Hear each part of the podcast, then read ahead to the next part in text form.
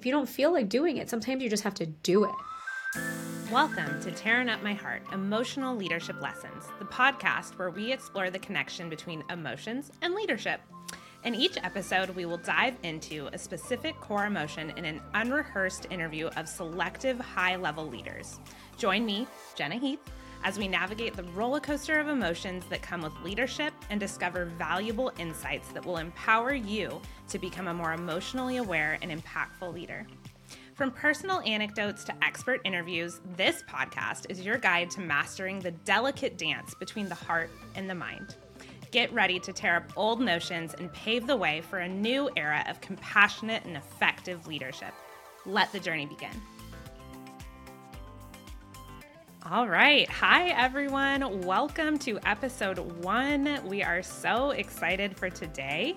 Um, thank you for being here. I think this is going to be a really awesome conversation.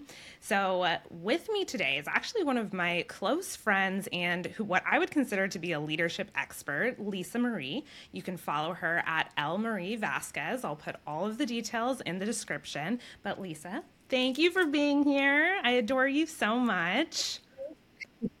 Thank you for having me. I'm so excited. About This about... is so. yeah, no, go. I'm so excited about today's conversation because I feel like, I mean, we've known each other for almost a decade now, which is um, kind of insane to say out loud. But I feel like I have really watched you you know, I've, I've watched you consult and mentor, you know, CEOs, authors, executive directors, students, other C suite executives. I've also watched you be a C suite executive and a mommy and a wife and a friend. And I just respect you so deeply. So I'm really excited that you're spending the afternoon with us. Thank you. I am so excited to be here and I'm happy that you're finally doing this. I think you are the best person for this to host a podcast like this. So I think it's going to be a huge hit. Oh, thank you. You're so sweet. Love you so much. well, I figured a really great place for us to start is just you sharing a little bit about your leadership journey, a little bit about your background. Like, how did you get to where you are today? Sure. Um, so I've had this theme my whole life around leadership that I like to say like at the table, right? I feel like whenever you're working at an organization, you're trying to kind of have a seat at the table.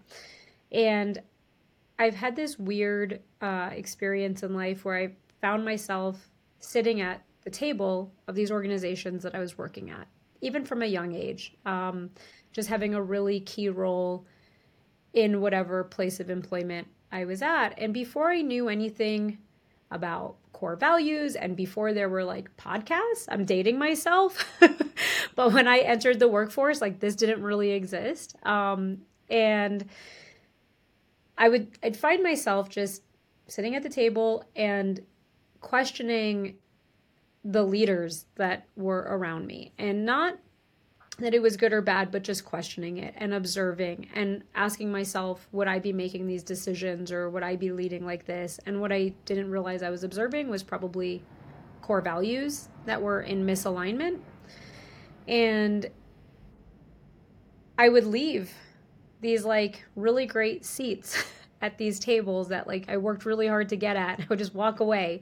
Um, for example, uh, for those of you who don't know this story about me, um, I worked really hard all through college. I went to John Jay in New York, and I my one goal was I wanted a fully funded PhD. I didn't really think um, paying for that education was going to be in my cards, just based on my financial upbringing and kind of where I was at in life. So I worked really hard on my grades and networking and getting a place at the table so I could get that fully funded PhD. And I did.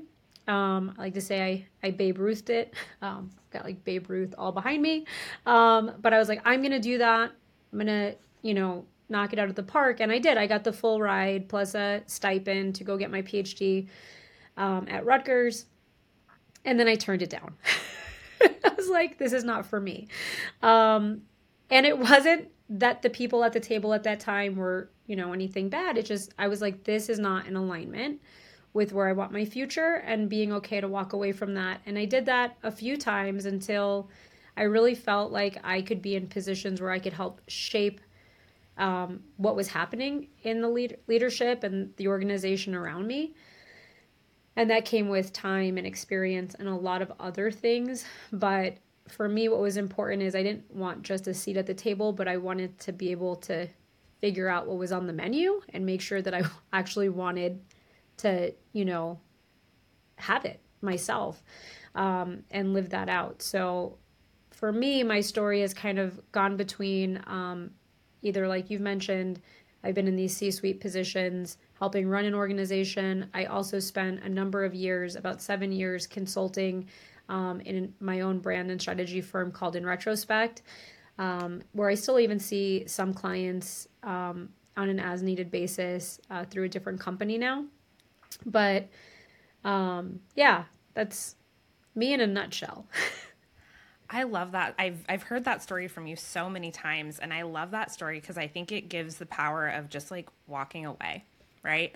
I think so mm-hmm. many people give away their power by being in really not great mm-hmm. situations and they're just like yeah. I have to stay, I have to stay, I have to stay and people are so scared to walk away from situations and I'm like most of the time mm-hmm. like especially in leadership roles sometimes that's the best thing you can do like when you realize like this isn't in alignment with your values this isn't a good fit for me or i don't agree with the direction that folks are going in people try so hard to change all of it and i'm like are you really in the position to change all of it? Sometimes, maybe, and those are powerful places to be.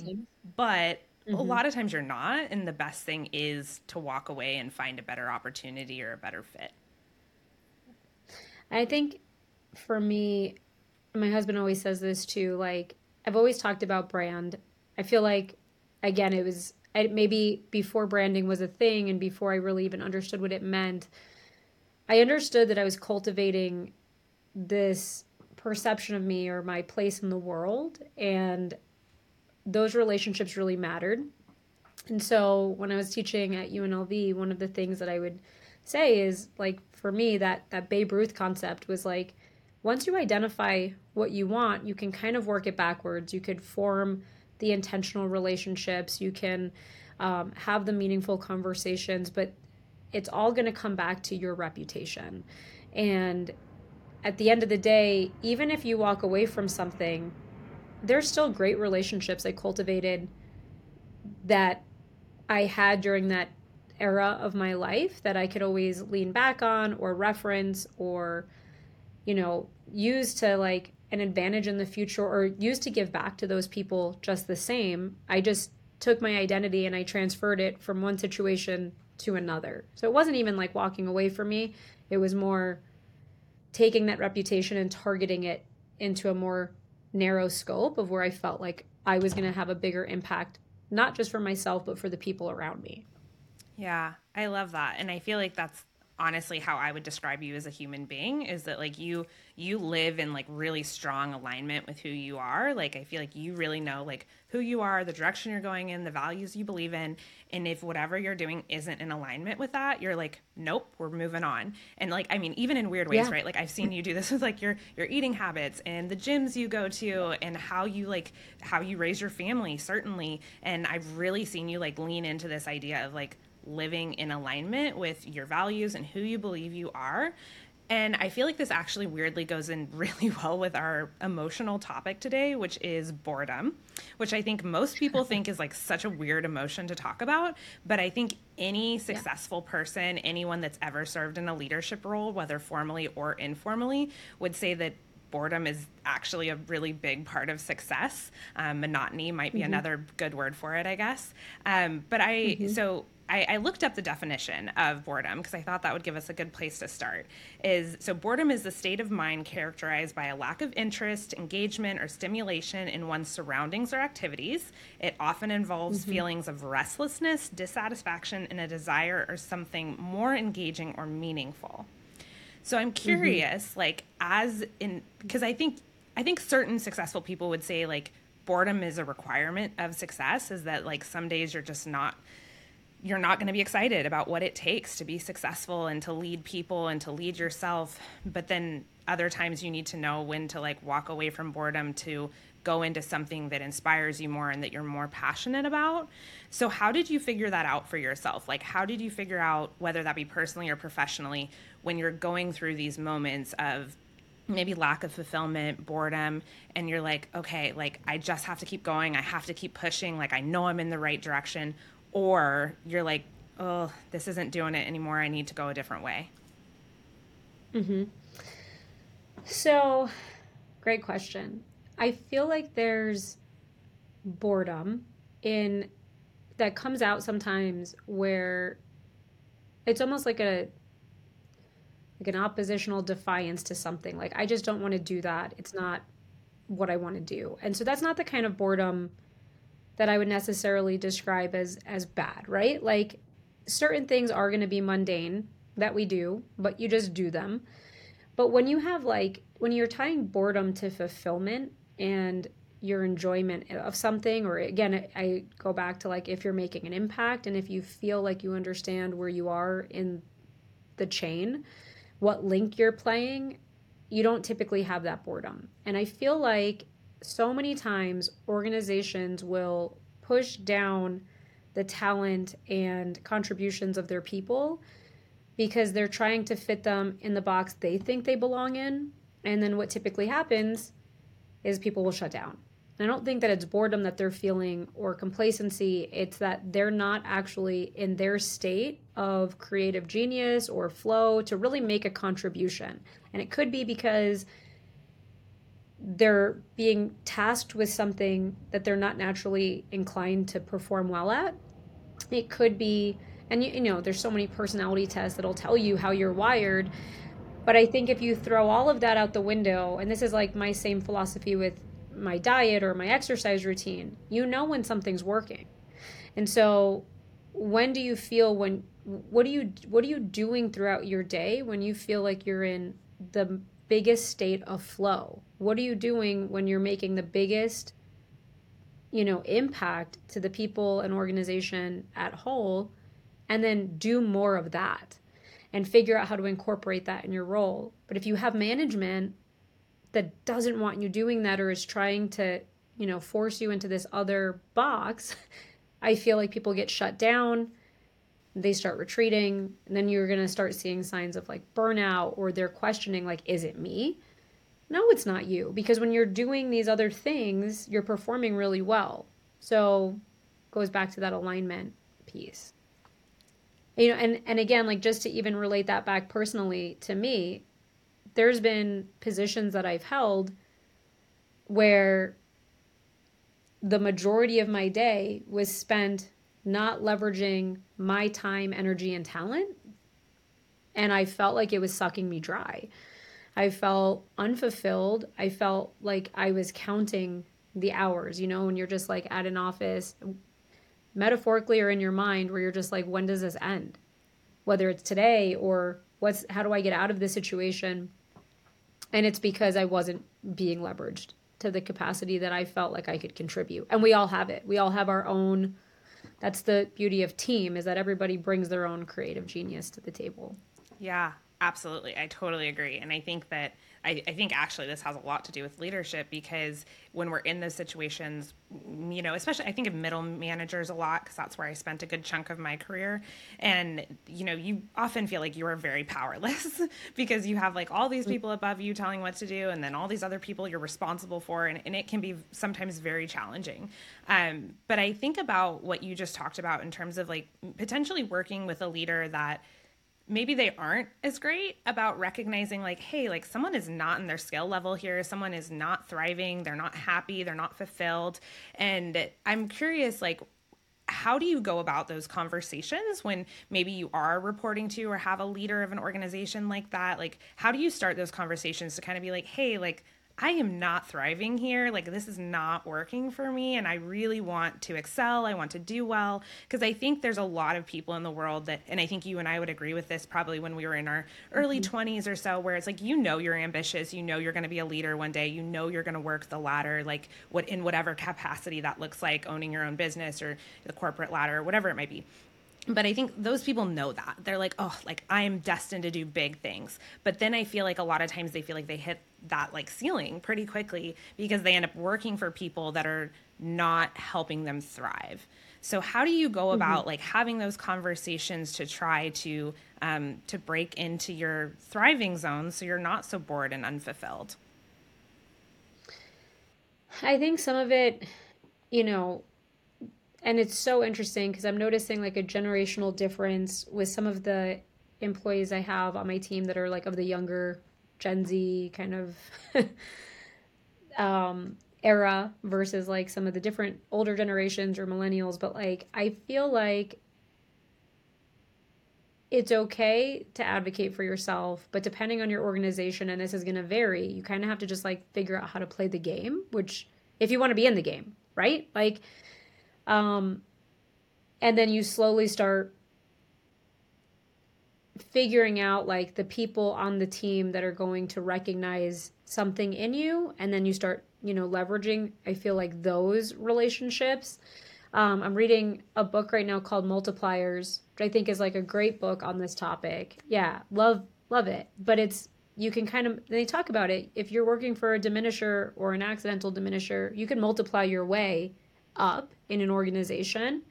You don't have to have that suppression on you but i think it's going to be so different in each organization and it really depends. Like if your direct report is somebody that is constantly shutting you down or or I'm sorry your manager is constantly shutting you down as a direct report how are you going to advocate for yourself? Well is there somebody else you can go to and start forming these strategic relationships with? And then maybe you're making a lateral move in an organization and you're trying to do something and you prove yourself in a different capacity or how do you um, so again i think it really depends on you have to have your boundaries intact. You have to know a lot of times it's not about you. Um, if you're you know how can you continue to stand by again if, if you're focused on your brand and how you fit in an organization and how the world is going to perceive you and the relationships you're going to cultivate then you do your best and you understand this is not about me this is not about my value and i could still do really great work protect my value, protect myself, still make an impact, but navigate in a different direction, per, you know, potentially. Um, but it is tricky because I think what I've seen a lot of times is if it's a cultural thing, meaning it's widespread throughout the company, you're going to have a culture of people who are going through the motions and unable to make decisions and all feeling that same level. And that's going to take a, that's when I would say walk away from that organization right? It's probably not a fit for you. You're not going to change a cultural, it's going to take a massive leadership change to come in and overhaul that. And that's even if that organization wants that kind of change. But if you're talking about one person and collectively the organization's not like that, I think you have more room to navigate your career in that situation. Yeah. I love what I, there's so many different ways I could go with what you just said because I feel like there's so much value there. Um, but I think one thing that you said that I really clung on to is that do you want to play the game right? Like you have to play the game. Do you want to play the game? And i think that yeah. that in a, in a nutshell is something that i think people are really fearful to talk about when it comes to leadership development is that there is an essence of playing the game. There really is especially in certain types of industries and certain types of organizations. You have to recognize that you are in um, a political minefield sometimes and there is some not some, probably a lot of politics and playing the game and really understanding people and what motivates people. And I think a lot of times people are terrified to admit that they are playing a game. And I think, you know, I I'm sure you've done this too, but there's a conflict management assessment I've done with so many of my students and clients, and um, a lot of times people are surprised because the it's based on animals, and the animal that I am is a shark. And every time people are like, "Oh my god!" Like, "Oh, oh my gosh, you're a shark," and I'm like, why are sharks bad? Like sharks are awesome. They they eat a lot. They're they're a little scary, but they're also there's there's also really nice sharks. You know, there's leopard sharks. There's all sorts of sharks that you can love and don't bite. And um, but I think right. a lot of times people are like terrified to admit that like they're a shark. And what's wrong with that? I was like, I always tell people, I was like, I got really far in my career at a very young age because I was a little sharky. And I'm not afraid to admit that because I'm really proud of my accomplishments and I'm, proud of the impact I've made on so many people and my students. And I know you feel the same way. Um, but I think that the interesting part of what you said to me was like, do you want to play the game? Because I think there is this moment where, like, if you feel like that's not in alignment or that maybe you're like, I don't want to be this way anymore. Like, I remember a moment that you and I had. We were standing outside a building, and I, I think one of us might have been crying at that given moment. Could have been me. And we were just both so frustrated with the game. And we were, I remember this yeah. conversation like so vividly because we were both like, do we actually want to play this game anymore? And you know yeah. i think we, we both kind of ended up going different directions for different reasons in that moment and i'm so grateful we've been able to remain friends but i think that yeah. that really reminds me of like you know i guess how boredom interacts with that is that i think a lot of times people get bored with the game and i often think i'm like okay maybe you just need a new game perhaps but i think that people don't yeah. really view leadership that way and their career that way. And so i'm curious kind of your thoughts on you know when people are are playing a game so to speak of leadership and life and career growth you know what happens when they recognize that like this isn't their game anymore?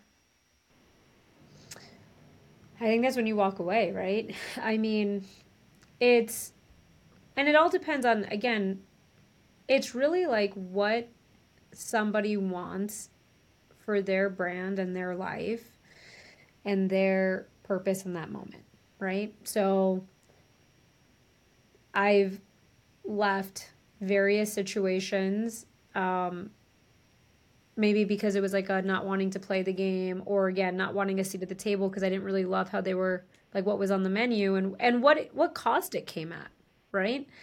Um and so, and typically, if the my line in the sand is if the cost comes at compromising any part of my values, it's not worth it, right? Um, and I try to keep that really front and center. I feel like when as it relates to kind of like the boredom piece, and you were saying something, and it it struck me. I talked a lot about organization, but not necessarily like the personal accountability side. And so, really forcing myself at times to be honest with myself. How much, and we call it like clean, is your car clean, right? Like, you can't blame everything on your employer or your manager or your leader or who's ever in charge. You really have to look in the mirror and go like, have I been doing all the things required of me to the best of my ability or am I just kind of giving up? And it's funny um, I took a personality test years ago. It was like the color code. And so for me, I'm like half red, half blue, which is like an insane combination. It's like literally almost 50 50. And I'm almost like no yellow and no white. And yellow is like fun, and, and white is kind of like status quo. So I'm either like really type A red, kind of like power mode, or I'm like super emotional blue and, you know, in touch with that side of, of my personality. But the way it plays out in a workplace sometimes is you can kind of procrastinate because you're afraid of like failing or not doing your best. And I was taking procrastination as boredom. It wasn't. It was me not taking action. It was me kind of like, I don't want to not do this perfect because the red in me, everything had to be perfect. And so, something that you and I have talked ad nauseum about is like our willingness to just work on ourselves. And not in like a narcissistic way but like overcoming trauma overcoming um, you know personal identities that have been created or labeled or put on us and really figuring out who we are for ourselves especially at this like what i think would be a critical time in our life right? And in looking in the mirror going oh yeah i have to trust myself more oh yeah, I need to take action more. My car's not clean. I'm not going to walk away and put this all on this employer or this leader. And that's something that I try to do as well. And so I to come full circle with that if you know, to me like and my sports analogy, if I'm Babe Ruthing something, yeah, I'm playing a game. Baseball's a game, right? Like I understand these relationships are strategic for me to get to where I want. And if you're not paying attention to that, well then you're hoping that people notice you and they don't. Nobody's nobody's seeking you. You have to seek what you want. You have to pursue it, right? So it's not a game in a sinister way, I don't think. I think it's like targeted success means intentional relationships and to have intentional relationships you have to have a level of like awareness on what you need to do to cultivate those relationships and some of those relationships are going to need different things right and i don't think it's a bad thing unless what you're trying to accomplish like no longer serves you right so it's not that I got bored of playing the game when I walked away from my PhD. I wasn't bored as much as I was like ready for a new challenge and I was ready for um something else in my life, but when you're working on yourself, you're kind of aware enough to recognize like, oh, this no longer serves me. And so now the universe is opening up another opportunity for me. But sometimes you're not really ready for that. You could find yourself at an organization for a while too. Yeah. Oh my gosh. I I I love how you just like brought in like personal development and personal growth into this conversation. Obviously that's something I'm wildly passionate about as I know you are but I think that that is, you know, I, I actually wanted to ask you a question about burnout. And I feel like that goes so closely into what you were just talking about because I think oftentimes people think they're bored at work or with their career or with you know even mm-hmm. you know i know you and i both work with a lot of folks who are building businesses and things like that. And i think a lot of times people are like oh i'm bored. This isn't what i'm passionate about anymore. And i'm like so are you bored or like do you need to go to the gym? Like do you need to drink some water? Mm-hmm. do you need to stop eating as much fast food? Like is this actually mm-hmm. like have anything to do with your career at all? Or does this have a lot to do with like how you are treating your mind body and soul because i think that yeah. certainly those go hand in hand for sure but i think to your point a lot of times people want to blame you know the exteriors of the world when in reality I, I love that phrase that you use like is is your car clean like are you taking care of yourself? Are you are you showing up to work on time? Are you you know doing your job correctly well efficiently? Like because sure like i think you can get really bored in a career if your boss is yelling at you every day and you kind of check out and you're like oh this sucks. But in reality you're not doing anything you're supposed to be doing. Like i can see how that would right. easily happen.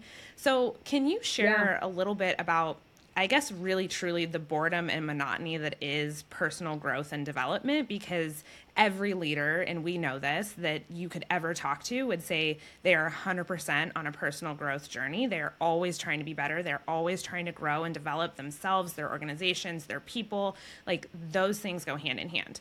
So can you share a little bit about how what does that look like for you as a leader as you're leading yourself, leading others, leading your family? Like how do you continue to grow and develop and not grow bored throughout that process because um, sometimes it is boring. yeah, I think it's like Proverbs that says like it's stupid to hate or it's like discipline like it's better to be disciplined than hate correction. It's like something like that. I'm probably messing that up. I'm horrible at recalling exact phrases, but you know, I started working on myself and my philosophy was like more good, less bad. That was like probably sometime in 2009. I'm going to guess like 2008, 2009. And something that I've realized is that it's kind of like life's kind of like a video game. Like you you hit one area of success and you kind of start to plateau and then it feels like again I think I mentioned this like the universe is like oh now you're ready for more and so then you somehow you think you're done and then it just opens up this no- another vortex and you're like oh I'm not done and then you do a little bit more work and then now all of a sudden you're ready to face something that you weren't ready to face previously or you couldn't hear it previously or these lessons that you had to learn and I'm pretty big um like I have a pretty strong faith I really love working on myself. I don't think I've ever gotten bored of working on myself. Um, I will say this though, I understand how people could. My husband will often say like that he's kind of like tired of like he's like I don't want to do all the things. Like I don't want to eat healthy. I just want to eat the pizza sometimes or I just want to do this. Like he gets a little bit more bored of it. I really thrive on discipline. I always have. if I not if, like I block out my schedule. Everything gets a block. It drives some people crazy. They can't operate like that. But for me, like when I pick my daughter up, when I'm going to take some quiet time, how, you know, whatever it is, like if it's in my calendar, it's going to get done. And I, and then I can see what I'm actually working with. And if my week is filled with blocks that aren't filling up my cup and I'm just, then I can see it visually and I can make changes and commit to less or try to mitigate some of that burnout. Um, and I think on the personal development side, it's funny. So I just took a leadership course, Ryan Holiday's leadership course that he offers through the Daily Stoic. I don't know if you listen to any of his stuff. Yeah, I love. It. But I bought podcast. the course. Yeah, love it. And I went through it, and you know, part of what I love about stoicism is like the you know kind of how meaningless everything can seem which my favorite bible verse is ecclesiastes like 217 which is like everything is meaningless like chasing the wind right and that makes even in my career some of these decisions to walk away sometimes or go out and do something bold a little easier because i'm like in the grand scheme of thing nothing really matters right so like at one time or another there's going to be a, a point in time where like all of this, even what we're doing, is either lost or forgotten. Like statues get taken down, history gets kind of forgotten and like moved over, and we're focused on present day. And so, how then do you find your purpose and kind of like root yourself into like, well, I'm going to make the most of what I'm doing right here in this moment. I'm going to be here with Jen. It doesn't really matter what happened before this podcast. It doesn't really matter what's going to happen after this podcast. It's going to, right now, this is what needs me. And I've been trying to really live my life that way. But my point is with this challenge I took, you know, a lot of leadership courses are like how to be a better manager, how to be a multiplier, how they're giving you tactics. Really, this entire course was more about like living present and consuming content that really made you realize like life is going to continually throw these curveballs at you. But if you can continue to navigate it and know like my job is to get out of bed and do the hard things and not be comfortable and continually push through these challenges, then when the shit does hit the fan, I'm going to have the the muscle memory to react accordingly. And you know, I know like cold plunges are popular now or like the sauna therapy or but even just like good old fashioned discipline. Like i'm going to wake up at a certain time or i'm going to go to the gym and be disciplined with my body or i'm going to be disciplined with how i eat. Because then when i am thrown off course i have the foundation to not completely crumble. And i think it's the same in leadership so if you figure out how to regulate your emotions then not everything at work is going to feel like it's happening to you and you're a victim, but you're going to be able to kind of navigate your reaction to the things around you. And I think emotional regulation in the workplace is probably something that's not talked about a lot.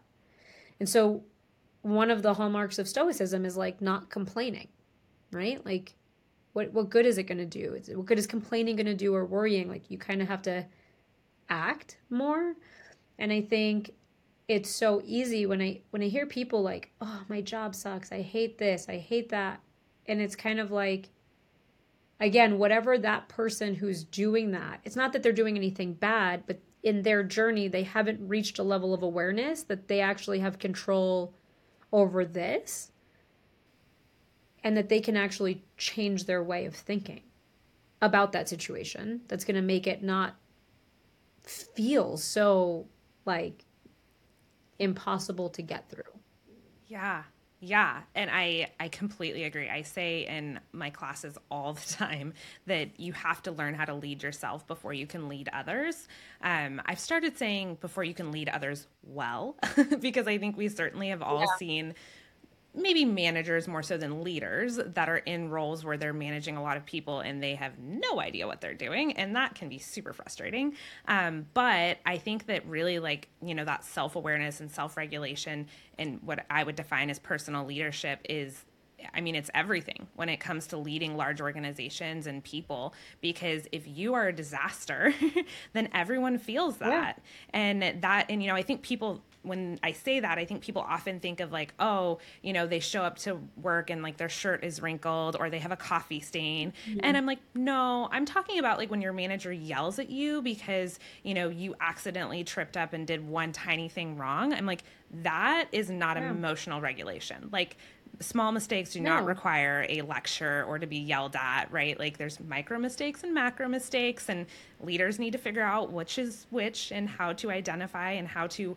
well, move like, forward. Yeah, let's talk about yelling in the workplace. Like who does it? Like like no, like it's it's just not again, it's just like not appropriate behavior, right? Like we want if you want to be respected and it's like and and I love this in the book with the in the multipliers book, it was a funny story she tells um, about her children one night. She's like, "Oh yeah, I'm trying to get." She like a, young kids, and she's like, "I'm just yelling at them to like get ready for bed, brush your teeth, do the things," and they're just like not responding. And she goes, and she was complaining about it to a coworker, and the coworker's like, "Have you tried like asking them questions and like not like barking at them and she's like well what do you mean? She's like just go home and ask questions. So she goes home and she's like hey do you know what time it is? And the kids are like it's bedtime. And she's like and what do we do at bedtime? And they're like we brush our teeth. And she's like and then what do we do? And she, they're like we put on our pajamas. And she's like oh my gosh like they knew how to do this all along but they nobody likes being yelled at. Nobody likes being told what to do. They want to feel like they're a part of the conversation. And i think the term leader gets overused with if you have a title. I think we can all lead. It's just getting on the same page with people, having communications and like respectfully navigating these situations so you're both part of a solution and you could do that on a mini level like a small problem that has to be solved like oh we're going to miss this deadline how can we come together and do this to a macro level and i work with somebody who i absolutely adore but he he is great at like advocating for himself in a really respectful way and he'll say like when something's not working for him. But he doesn't do it in a way where he's yelling. And this actually hierarchically is somebody who's in a position that's lower let's say than mine but has no problem respectfully saying like hey when you say this it actually doesn't work for me. And then i but i have done enough work on myself to know, well, that doesn't mean I'm a bad leader. It just means I have to communicate a little bit better. And that communication style can differ from person to person, but your people should feel safe enough to tell you what they're thinking and feeling. And if they don't, that's on the person in charge, whether that person in charge is a leader or not. Yes, preach. Yeah, I talk a lot about, you know, the difference between positional power, right? And versus just yeah. actual relational power that some leaders yeah. have some don't right and i always right. i always think about like you know all of my friends that are like moms right stay at home moms and stuff and i'm like you all are like some of the best leaders ever because you're leading these tiny little humans into adulthood which arguably to me looks like the hardest thing in the entire world as someone who does not have so children and dads too dads too i just you know i have a lot of female friends and so yeah. i think that you know I, think about that a lot, right? Because I was essentially raised by a single dad, and I think about all of the things he did that I watched as a child and I like thought he walked on water. And you know, I would never at that age have been like, "Oh, like a dad is a leader." But like now, knowing what I know about family units and and even like with with my husband and I, like like you are leading your home and that is important. Yeah. and i think that this mm-hmm. kind of weirdly goes back to personal development is that i often think about how um, people mistake discipline for for boredom or for monotony when in reality i think that discipline is essential. yes and it gives you so much freedom. Like it is so freeing. Like you know I know you and I both struggle with some health challenges, but like I have um, an autoimmune issue and I've been, you know, working at it for years and I had to make a decision like do I want to live my life sick or do I want to live my life healthy and like feel good while I'm here? I it's not about I talk about this a lot with my husband, I'm like, it's not about living forever. I don't want to live forever. Um, I'm not trying to, but I'm trying to live today feeling great. And so if that means I can pick up my, you know, I'm, I'm tiny, right? Like I'm 105 pounds. I'm not, you know, five three. I want to be able to pick up my 50 pound child and not get winded. I want to be able to, you know, carry my groceries inside. I want to be able to run to the gate if I'm missing my flight and not feel like I'm going to die. I want to be able to not be sick and bloated and have acne because my gut's a mess. Like, so yeah, the discipline it takes to eat balanced or fuel my body in a way that's working for my body or do the hard things like I, you know, whether that is cold plunging or sauna regularly in my routine or making time to go work out at five in the morning. Like, whatever those disciplines are, free me up to live a better quality of life. So, it, it's, I think if somebody is feeling like that discipline is boring, then they're not quite ready to unlock the, the freedom that comes with that discipline and so then the question becomes like, what work do you have to do on yourself to undo whatever level of trauma is blocking that? Dang, girl, preach it. That's a good word. That's a good word. It's so true, though. I think that, you know, it's so funny, right? And like everything is relative. I always have people tell me that, like, wow, you live like such a disciplined life, or like you work so hard. And I'm like, have you met some of the people that I associate with? Like, I, I think about you often when I'm going to the gym and I'm like, I don't want to be here. It's 7:30 at night. I want to go to bed. And but then I think about like you and like one of my other best friends who lives in Florida and just like how disciplined you all are with like your ability to take care of your body and to work out or move your body every day in whatever capacity that means. And I always think about that cuz I'm like I I do not surround myself with undisciplined people. I surround myself with the people I want to be like. And those people don't think it's boring to, you know, work 10 to 12 hour days, you know, and that doesn't always mean working 10 to 12 hours for your employer. Like sometimes that means I'm going to work a really solid 9-hour day for them and then I'm going to go work on passion projects that I'm obsessed with like this, right? And I think mm-hmm. about those disciplined people and how I think average, every ordinary day people would say that a lot of successful people's lives are boring. When in reality, I'm like, mm-hmm. oh, no, dude. I was like, we're just really, really disciplined.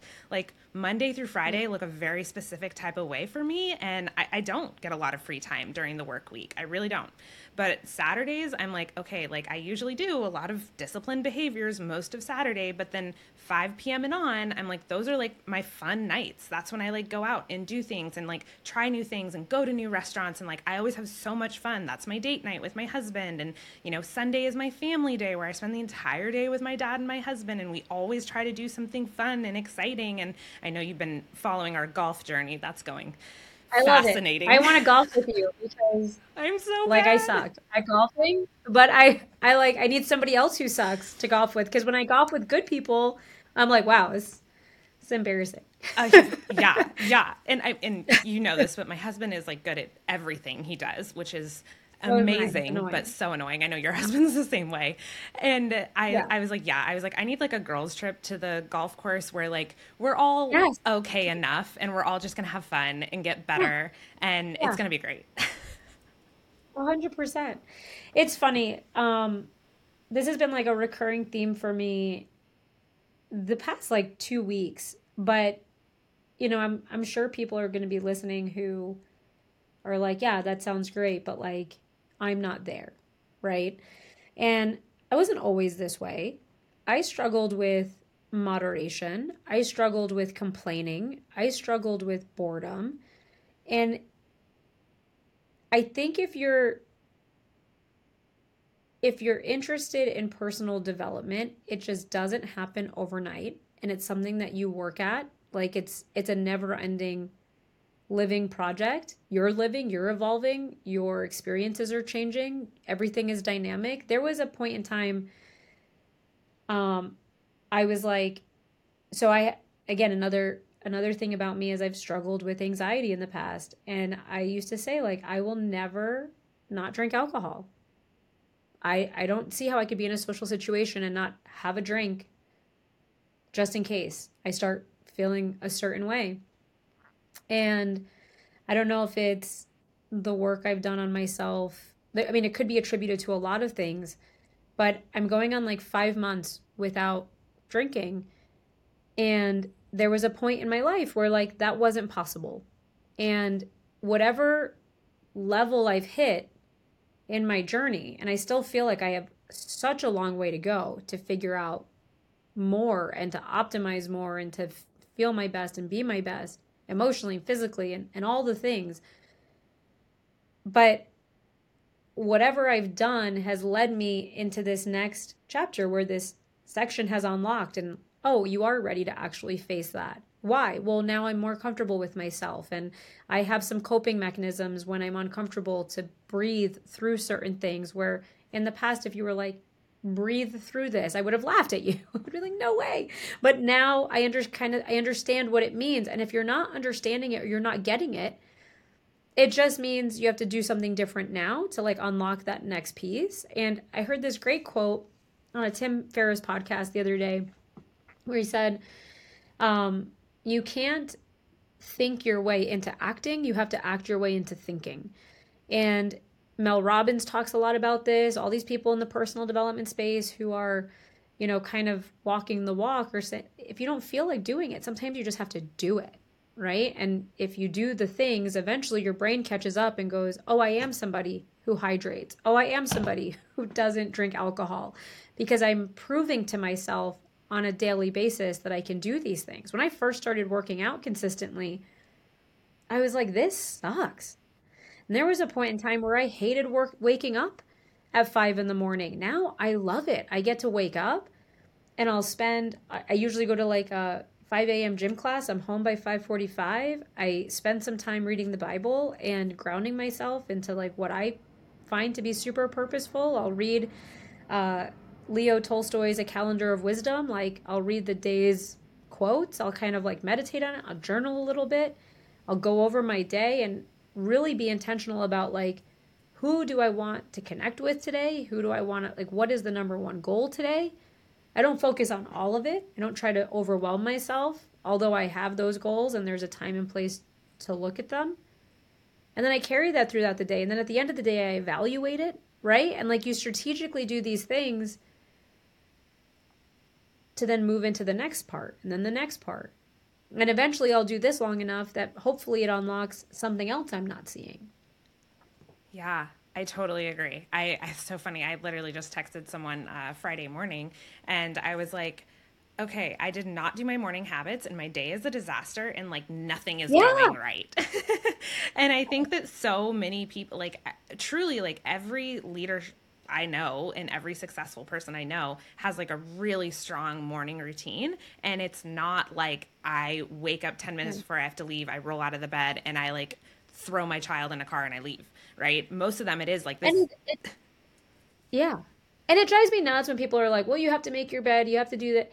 It's whatever works for you that puts you into a place of, I feel good about my day. And, and I've had to be, look, I live with on any given week five people in my house. And I say that because, you know, some of my kids are older, my stepgirls are older, sometimes they're not always at the house. But whether it's three or five of us, you're navigating life with these other humans, just like in the workplace. And so if they leave things messy, I can't yell at them to clean it. Can I be okay living in chaos? If, well, yes, if I'm disciplined and I feel like I have my life in order, then I don't have to be as affected by the other elements. And knowing and having the social and emotional awareness to know if what I'm doing is, you know, inconveniencing the other people in my life. And it's the same at work. If I'm super bored and I'm not contributing or I'm pulling away, how is that affecting my coworkers? How is that affecting clients? How is that, you know, what is that saying about me and people's experience with me? And so if I'm focused on how I want to make others feel and the impressions I want to leave in their day, I'm not going to carry that energy into it. Yeah. Yeah. Absolutely. I think it goes back to what you mentioned earlier about emotional regulation. I think our, our energy regulation is a big part of that as well, is that like people can feel when you're off. Like people can feel if you've had a bad day, people can feel if you're rushed, people can feel like if you're just down and tired. Like other people feel that. And I think a lot of times leaders underestimate the power that they actually carry into spaces. That, you know, I try so hard to be intentional that when I walk into spaces, I'm like, okay, breathe. Like whatever happened before is going to stay there. I'm going to you know try my best to like keep, stay level headed and it's been such a, journey for me because i get mm. i have a million tabs open in my brain all the time. And it's really easy for me to get distracted and to bring the junk of this into this. And i've had to really learn to separate all of that. And i think it's actually a really powerful lesson for leaders is that like there's also you know discipline in the brain a lot of which that i think a lot of people could really um, we can do a whole uh, episode on discipline. I think that's a weird emotion within itself. Um, but I think that a well, lot of people, yeah, yeah. I mean, people just mistake what boredom is. And I think that um, it's just not valued in the way that it should. So as we wrap up, I have two final questions for you. So, you actually mentioned uh, a few minutes ago the idea of goals. And I have never met a leader that isn't consistently setting goals and trying to get better in multiple areas of life. So, I was curious what is like your top goal that you're working on right now and why? Good question.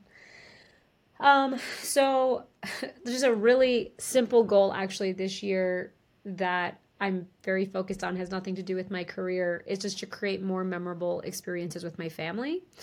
So I haven't been back home in two years. Um, we haven't traveled a lot. I took on the position that I'm in now about two years ago, and it's been a lot. And my husband's a business owner, and we have a young child. And our middle daughter is about to enlist in the Navy. And I feel like this hourglass is just going by. And i'm missing these opportunities to create moments with the people that i love um, because we've been so goal centric on our businesses our careers and honestly just like the day to day and i want to be really intentional intentional about scheduling out these trips and these um, these things. So like I had a goal, like I want us to go. We've been rucking, so like the weighted backpacks. Um, my husband and I like we'll just go out on a ruck on a weekend because we could put the toddler in the stroller and you know, or she'll even put on like her backpack and like r- ruck with us. Like um, she doesn't really have weight in there, obviously, but like she'll have like a book or something. And I was like, we need to get in nature as a family. And if we don't put it on the calendar, we don't make it happen, it's not gonna it's not gonna happen. And so it was kind of funny. Like none of us wanted to go. It was like one of those days where you're just like, do like, are we really doing this right now? And we all piled in the car. We went to Lake Las Vegas and we did like a small, you know, hour long trail. And we all left. We got back in the car and like everybody was so happy we did it. And I feel like I've been missing those moments because I've not it's not even that I've been so disciplined, it's that we've been so focused on other things. And so for me, this year was just a little bit more balance on the family side. Um and getting those experiences in. And so booking the trips, planning the dates, putting them on the calendar. Because if it doesn't if you don't do that, it doesn't happen. Yeah. I love that. And I think that's such a good description of just like um, seasons of life, right? Is that I think yeah. a lot of times people are potentially scared to walk into leadership roles because they're like, I don't want that responsibility, or like, I'm never going to have any free time, or I'm going to be working all the time. And I'm like, well, it's like, it's a season, right? It's like, it's the same idea that when you go to college, it's, it's for ish years. It's a season you know and i know yeah, yeah. Well and i know like right both of us like we have graduate degrees and it's like that's a season. It's a tough season. It's not a super fun season yeah. but it's a season. And so i love that you're walking into this new season that like you've you know you have you've always been successful. Like you've always done so incredible in your career and your husband's businesses and your businesses and oh my gosh, like you you make me feel lazy and that is hard to do to be mm. completely honest. Like I do not feel lazy often. I think I'm a pretty hardworking person, but whenever I think of you, I'm like I'm not I'm not doing enough and then I try to bring that back cuz I'm like comparison is the thief of all joy. Yeah, I'm like don't do that. I feel the same when I look at you. Are you kidding me? I I think like it's so it's funny because I and I know we're wrapping up, but I want to say this because I said it the other day and it stuck it stuck with me. Like I've always said I hate the term work life balance. And people like look at me like I'm crazy because you don't really say that, right? Everybody wants work life balance, but having, you know, whether I'm overseeing an organization with like 70 people, which is the position I'm in now, or there's like four, these there are certain employees that'll just be like they they identify work life balance to be like when I'm at work I'm at work and when I'm at home I'm, I'm at home. And I was having this conversation with one of my managers and I was like, "No that's not balance. I was like, it's not moderate to turn something off. And you know, if I if I'm here and my phone rings right now and it's one of my kids, I'd probably be like, Jenna, they know I'm doing something really important. I'm gonna put you on hold. This is like, right? That's balance. Like, and I feel like work life balance means a little bit of your life can interfere with your work, and a little bit of your work can also interfere with your life. And so if I'm out on a hike or I'm out to dinner and somebody calls me from work and I see it's an emergency and they need me to deal with something, I'm going to be there, right? Because that's the reputation I want to have that I can be accessible. I can have also boundaries in place and say, I'm taking a vacation or I'm doing this, but there's that balance. And I think it's the same. I don't look at me in court. In fact, I think I was too far one way. Um, for two years, I was really just focused on my career and although I did make the time to like pick up my daughter from school, drop off my daughter to school, you know, go to her events or have date nights, that was all happening. But I wasn't doing enough of the things to balance it out. Right? So like I am trying to just incorporate a little bit of both. So maybe that's hey, I'm going to dip out early on a Friday because we're going to go on a weekend trip but I'm taking that time, even if I work a little bit in there, to cultivate an experience and live more in the moment. I love that. That's so powerful. And I think that's I've I remember the first time you told that to me that you're like, oh, work life balance isn't a thing. And I I think I do think our society trains us to believe that, but it really, I yeah. actually took a moment to really critically think about that. And I say that to students a lot now is that I, I don't actually really believe work life balance is a thing, not if you want to be successful. I think you have seasons of life. Like you have seasons of life where you yeah. are like putting your all into things. And sure, like I hope everyone has boundaries. I hope that you have time with your family and I hope that life you is work. do those things. yeah. I mean like being a right. thriving human being is just like work, right? Like I think that's like it's the work. most the most common thing people are saying right now is like, oh, like adulting is hard. And I'm like, yeah, like it is it is. Like it is hard to wake up every single day and go to work and to take care of yourself and to take care of your family and take care of your home. And like i had a freaking light out in my car for like the last like two weeks. And finally i was like i need to get this fixed. And i was like adulting is hard. Like just living as a human yeah. being is a little difficult. But i also think that it's like it's a mental reframe a lot of times that you have to reframe. I'm like is this actually hard? Come on come on. Right. That's what i love though when Ryan talks about like Marcus Aurelius, hated getting out of bed. This is like a stoic emperor, the most powerful emperor of Rome, right? Like thousands of years ago, hates getting out of bed, journals about it. Like, oh, I just want to stay in my bed and be comfortable. Like this is not new to humans. Adulting is always like whether you're a Roman emperor or you're you know, a college student who's just trying to figure out how to like pay their tuition and like register on time. It's hard. So like life is work. Work is life. You're just going to get paid to do something, so you might as well do it in a way that you find your flow. And I mean, I can go on on that. But anyway. We'll save that for another episode because yeah. apparently this is something we're both passionate about. I know. Okay. We could talk for like eight hours. Seriously. Well, okay. So my last question. I think that, you know, when I think about emotional leadership lessons, um, some of my biggest surround fear and really overcoming fear and realizing that fear is not real, fear is a liar. But I do recognize that it is a really, really large emotion that a lot of people feel on a day to day basis, some in bigger ways than others. Mm-hmm. So, my question for you is that if you were not afraid of anything, like you had legitimately no fear, no anxiety at all about anything ever, what would you do? So, I think uh, it's actually funny that you asked this question because I do believe, you know, we this theme for me during this podcast has been like, when you're ready, these opportunities start to present themselves and you can walk through them, right? So, I've spent over a decade focused on other people's businesses, other people's brands, other people's companies and building them. And I've gotten really, I think, pretty good at that craft, coming into an organization, identifying all the pieces, putting a plan together, executing that plan, rallying people, you know, to like see that vision, building teams.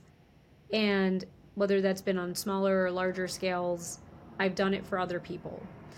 And I've had many people in my life say, Why aren't you doing more of this for yourself? Why aren't you, you know, creating things and and I would just kind of stop and I realized there's this I wouldn't call it a fear of creating. I love creating. I love organizing. Like that's my flow. That's my jam. That's when I'm performing the best.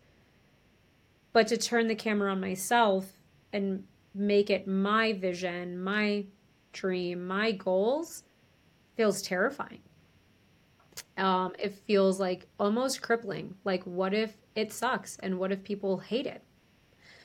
Right? Um, and so I don't know what the thing will be, but I know there's this like nagging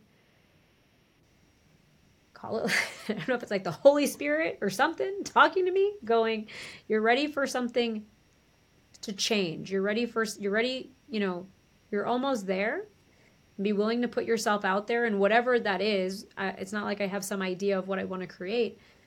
But when I'm okay being vulnerable and that fear goes away, I think I can actually live out the talents that have been given to me in a way that are more meaningful. Because right now, I leverage them in the projects that I'm in, but it's not necessarily something that I'm building because it's it's my dream. I've been given the skills to do it, but the thought of it is scary. And so trusting myself more to do that. I think I would if I had zero fear, I would be creating those things. Yeah. Yeah. Well, thank you for defining whatever they are. Thank you for defining literally exactly how I feel launching this podcast. Yeah, I mean, like I, I look at you and I'm like, okay, she's doing it. She's doing it. Like, but it takes a lot. It's you you know you're going through it right now. I deeply thank Brene Brown for this moment and all of her books and literature um, because I, yeah, I mean, I think, like I said, I lived a lot of my life in fear. Um, I don't actually think I was ever really afraid of what other people thought of me because I am a pretty confident yeah. person, but just these deep rooted fears. And I think, you know, you and I have talked so much about trauma, and I, I think a lot of it certainly might go back to that. But I think, you know, I really do. I credit Brene Brown a lot because uh, one of her books, Daring Greatly, literally talks about exactly that and like leaning into vulnerability. And I realized at some point I was like, okay, well, I guess like I guess we're just going to lean in and see how that goes. so here we are. Yeah. Well, and it seems to work for everybody who does it. So you're going to be great. Oh, well, you are great already. Well, thank you so much for joining us for episode one. This was so awesome, and you're an incredible leader, and I'm so grateful for everything that I've learned from you over the last decade. And I'm excited to see uh, what people take away from this episode and when they get to learn from you. So, thank you for being with us. Thank you for having me. Thank you for joining us today on Tearing Up My Heart Emotional Leadership Lessons podcast. I hope you learned so much and are ready to tear up old notions and get started on your leadership journey. Make sure to follow us at J Heath Moreno, and I hope you'll join us next time.